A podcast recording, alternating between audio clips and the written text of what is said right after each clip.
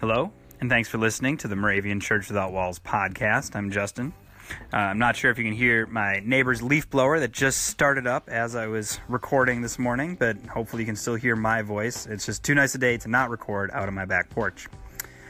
For Friday, June 8th, our Old Testament verse comes from Isaiah chapter 62, verse 2. You shall be called by a new name that the mouth of the Lord will give. Our New Testament verse comes from John chapter 10, verse 3. The good shepherd calls his own sheep by name and leads them out.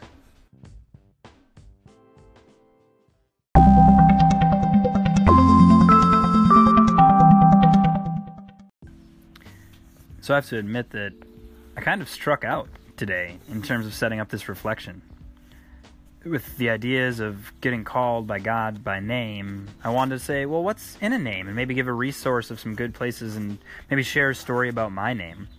Because recently, when I was asked to speak, someone asked me what my last name was, and it's Rabach. And they said, well, what's the meaning of that? And I said, you know, actually, I, I don't know. And so I took some time this morning looking up my last name and trying to find it in some places. And names.org, which gives lots of information about history of names, basically says there's no origin or meaning for Rabach. What would you like to tell us? they gave me a form to fill in what I knew about it. It said there's an alternate meaning, and there it just gave me an acrostic. So that's where you write the name kind of down vertically, and like R is for, and here it's like R is for righteous, uh, B is for busy, C is for creative, H is for handy. And I'm like, well, now you're just choosing letters. So I don't know what my last name stands for. If there's somebody listening to the podcast that knows more about the name Rabach, I'd be excited to hear it. Because I even went on Ancestry.com and looked it up, and all I found was, how would you like to fill some more names in here? And here are like some census records of people, and they all lived in Wisconsin in 1880. So that's maybe more about my name and my family than you'd like to know, and I didn't really give you any helpful information because I didn't find any. But how is it that God calls us by name?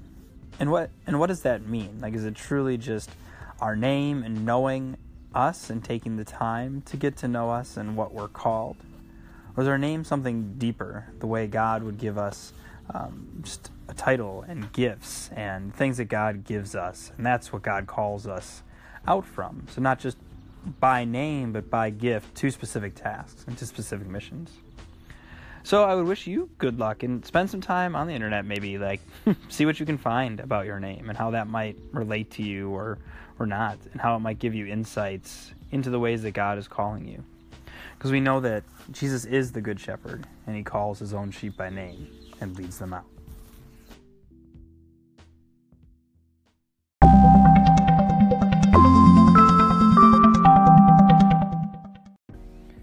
Join me in prayer.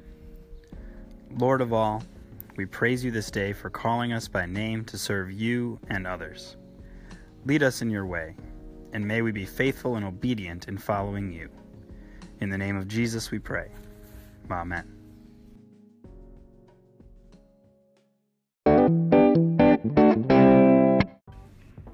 The 2018 Moravian Daily Text that you heard today are copyright 2017 by IBOC, Moravian Church in America, used with permission.